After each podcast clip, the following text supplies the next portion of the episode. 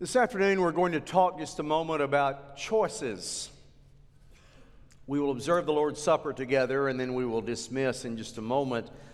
But first, I want us to think about the topic of choices. Now, each of our uh, children and our teens today, they, as they entered, uh, they received a box of M&Ms. And so it says on there, do not open until Pastor Greg tells you when it's time to open them. So you can take those out now, and if you haven't already opened them, you can open them now. and you had a choice to follow the instructions or not follow them. And we had a choice of what kind to give you, plain or peanut. So you can open the box, and as you do, take out one of the M&Ms, if you will, at this time. I have a green one here in my hand. And actually, the M&M tells the Christmas story, partly. It has an M on it, and of course, that can stand for manger. And then if you turn it sideways, it looks like a three. Three wise men. If you turn it the other way, it looks like an E from the east.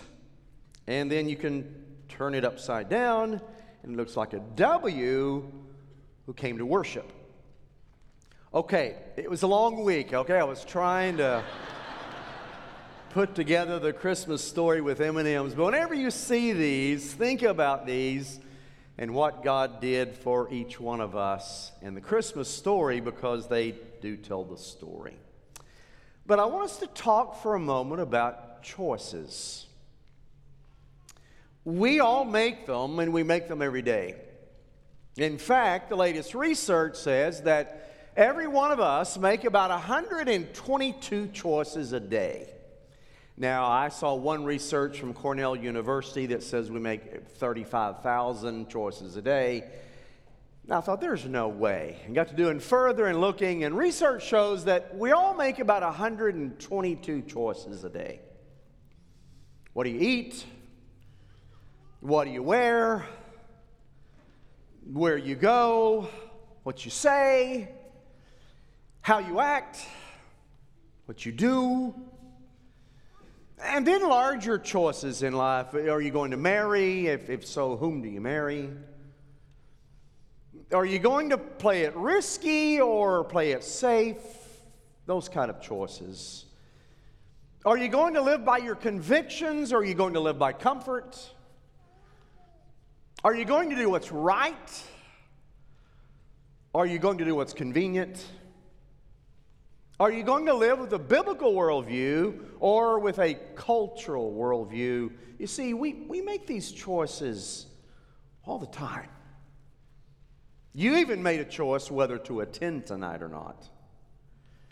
And life consists of the sum of all the choices you make. But, folks, God loves you enough and loves me enough to give us choices. He didn't have to. In fact, some people believe we don't have any choices, that life is just a, a, it's laid out for us, and what's going to be is going to be. I heard that growing up. But that's not what the Bible says. It does not say what's going to be is going to be, and you just deal with it. It tells us that life is made up of the choices you make good or bad. God's people were standing on the edge of the promised land. Moses was not going to get to go in because of his sin. Joshua will lead them in. But the very last message he gave them, he told them, he's an old man now, and he told them that, that God has placed before you life and death, blessing and cursing, and you choose whether it's life or whether it's death, death whether you're blessed or whether you're cursed. And you know, as I read through the Bible, the Bible is filled with people who made choices good ones, bad ones. There were some poor choices in the Bible. Adam and Eve, that was a bad choice. Listening to the serpent, taking a bite of the fruit. And Lot with Uncle Abraham as they have their flocks and herds. And Abraham said, We need to part ways because our flocks are getting too large and, and our, our, our herdsmen are starting to grumble with one another. And what starts with them will end with us, and I don't want that. So you choose right or left, and I'll go the other way. And Lot looked up his eyes and looked and thought the plains towards Sodom and Gomorrah were much better watered and had greener grass for the sheep. So he made a poor choice and lost everything he had. And then there was King Saul who made one poor choice after another.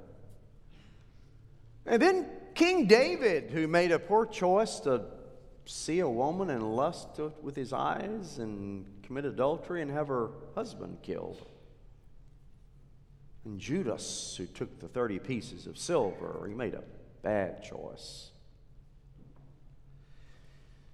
But the Bible is also filled with people who made good choices. Old Noah building an ark when it had never even rained before, and everyone laughing at him. But he's faithful to keep hammering. And then there's Abraham at 80 years old, and God said, Uproot everything you have and all your family and everything you own and go 1,200 miles to a land I'll show you. At 80 years old, many of us would have said, Nope, I've lived my life, I'm done, all my roots are here, family's here, I'm staying right here. But he obeyed. And then you have King Josiah, who made some good choices, led God's people back and the Ethiopian eunuch who made a good choice to follow Jesus. And then as I look through the Bible, I see people who did both. They made poor choices and they made good choices. And Rahab the harlot was one of those. The first part of her life was not good, poor choices that led her to that lifestyle. But then good choices to become a believer. And then there was Saul who became Paul, and he made poor choices, then made a good one. And the thief on the cross, a lifetime of thievery, but at the last made a good choice to trust Jesus. Choices. And then as I look at the Christmas story, it's full of choices. Mary, let me read her story. Luke chapter 1. In the sixth month, the angel Gabriel was sent from God to a city of Galilee named Nazareth to a virgin betrothed to a man whose name was Joseph of the house of David. And the virgin's name was Mary. And he came to her and said, Greetings, O favored one, the Lord is with you. But she was greatly troubled at the saying and tried to discern what sort of greeting this might be. And the angel said to her, Do not be afraid, Mary, for you have found favor with God. And behold, you will conceive in your womb and bear a son, and you shall call his name Jesus. He will be great and will be called the Son of the Most High, and the Lord God will give to him the throne of his father, and he will reign over the house of Jacob forever, and of his kingdom there will be no end. And Mary said to the angel, How will this be since I'm a virgin? And the angel answered her, The Holy Spirit will come upon you, and the power of the Most High will overshadow you. Therefore, the child to be born will you, to you will be called Holy, the Son of God. And behold, your relative Elizabeth, in her old age, has also conceived a son. This is the sixth month with her who has been called barren, for nothing is impossible with God. And Mary said, Behold, I am the servant of the Lord. And here's her choice let it be to me according to your word. The angel departed. She had a choice. And she said, Let it be unto me. It's the word genomai. May it cause to happen, just as you said. And then Joseph, I talked about him last Sunday morning. He had a choice. Angel appeared. Don't be afraid to take Mary as your wife. The child she has is, is the Holy Spirit's. Matthew 124 said Joseph did as the angel commanded. He had a choice. He obeyed. And then you keep looking through the Christmas story, the shepherds out in the field, and, and an angel chorus appears and says, Go worship. And they could have just blown it off. But they obeyed. They had a choice. And the innkeeper, he had a choice. No room here. And the wise men later on following a star and refusing to tell Herod, they had choices. And they followed. And even old King Herod, evil as he was, had a choice. And he chose poorly. Christmas story is full of choices. But you know who else had a choice at the Christmas narrative? God. You see, he could have remained in heaven and there'd been no Christmas.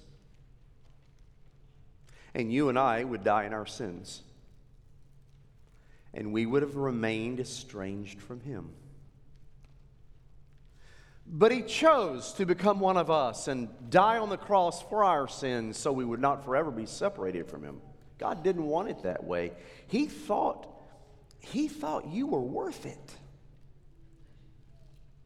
And so he came to earth in the form of a baby and became one of us, Emmanuel, God with us. Oh, he had a choice. And he thought we were worth it. So he came. Now, what really happened in the manger? what really happened there? First of all, I want to show you a picture of the manger. You'll see it on the screen. This is a manger. We had 51 of us just went to Israel. We got back a week ago. I took this picture while we were there. This, this manger was found in our very first stop in a place called Caesarea Maritima or Caesarea by the sea. That is a, that is a manger that goes back to the first century. At the time of Christ, it was a rock structure, and they would put hay and, and, and feed for animals in there, but it made a great cradle for a baby. And they found one there that goes back to the time of Christ, very similar to that. And as Mary laid that child in the manger, what really was going on? Well, theologians call it the hypostatic union. Let me explain. Jesus in heaven, as the second person of the Trinity, fully God, was born of a virgin and took on flesh, but he did not cease to be God. Now he's fully both God and human. So he has two natures, inseparable forever not two natures that mixed. He was, he was not a half breed. He had two natures that were both full. He was fully man and fully God, one without losing the identity of who he was. He was not a human until he was conceived by the Holy Spirit in Mary. But now Jesus is one united person forever. And so, whenever that baby grew up and he became a man, at times he operated with the limitations of a human. He, he got tired, he got hungry, he got thirsty, he, he could be in one place at one time, he couldn't, he couldn't be everywhere at once. And he, he limited himself to his knowledge. He had to ask questions. He didn't know everything. There were times he was just a limited human like you and me. But then there were other times Jesus operated with the full power of God. He, he knew people's thoughts, and he knew the future. And he walked on water. Humans can't do that, and he raised the dead. Humans can't do that. And so he possessed both natures. And at times he operated on both natures. And he did that, Hebrews says, to identify with you and me. Because we needed somebody just like us, but without sin, to take our place so we could be righteous. And that's what Hebrews says, chapter 2, verse 17. He had to be made like his brothers in every respect so that he might become a merciful and faithful high priest in the service of God to make propitiation for the sins of the people. So, he made a choice. But here's my question You've heard about the other choices all throughout the Bible and God's choice. But what about you? What choice are you going to make? You see, folks, Christmas is not a time we can just we can just gather with family and come to a service and leave. What happened here demands a choice. You're either going to believe this and follow this, or you're going to reject it. But you have a choice. So, what choice are you going to make? To receive Christ as Savior and be a follower? To grow in your faith, to obey Him? To be active in a church? To study the Bible daily? To give God a percentage of your finances? To forgive others? to follow the Bible in your beliefs and your lifestyle? You have a lot of choices to make. So, what are you going to choose to do? Well, Pastor, I, am not ready to make a choice. I'll decide later. Well, as William James said, not to decide is a decision. C.S. Lewis said there are really only two kinds of people in this world those who say to God, Gonna do it my way, sorry. Or those who say, Your will be done. And we're either one of those two. So, which one is it? Eleanor Roosevelt was the wife of FDR, one of our presidents. She was the first lady of the U.S. from 1933 to 1945. She had a powerful impact, not just on the U.S., but really the world. Harry S. Truman called Eleanor Roosevelt not the first lady of the U.S., but the first lady of the world. She was a diplomat, she was an activist, she was a U.S. delegate to the United Nations, and whenever her, her bill, the Universal Declaration, was passed, the entire United Nations stood up and gave her a standing ovation. She was dearly loved among Americans. But I want you to hear what Eleanor Roosevelt said about choices.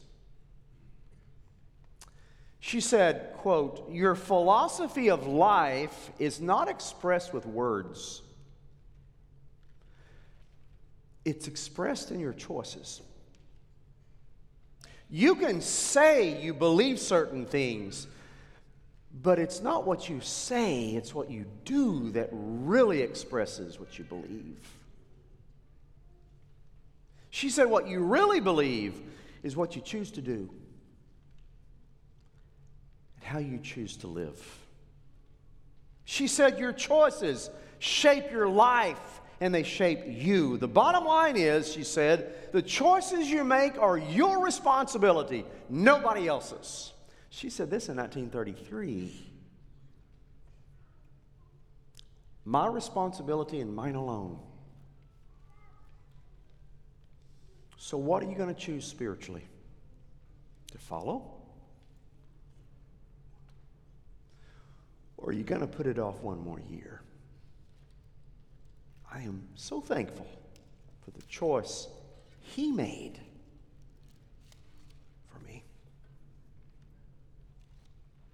Let's pray together. Father, I want to thank you today that Among all of those in the Christmas story, you are the one who chose to make it happen. Chose to live a sinless life for 33 years and walk this earth and take my sins upon your shoulders. And then on Calvary's cross, have my sins nailed to you.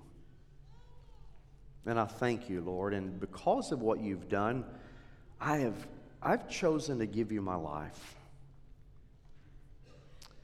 And now, Lord, as we remember what you've done for us on the cross by observing the Lord's Supper, I pray that your, that your power and presence would be here with us. And God, I want to pray for everyone who's here tonight, those watching by live stream as well. That, Lord, each one of us will choose you because you first chose us. In Jesus' name I pray.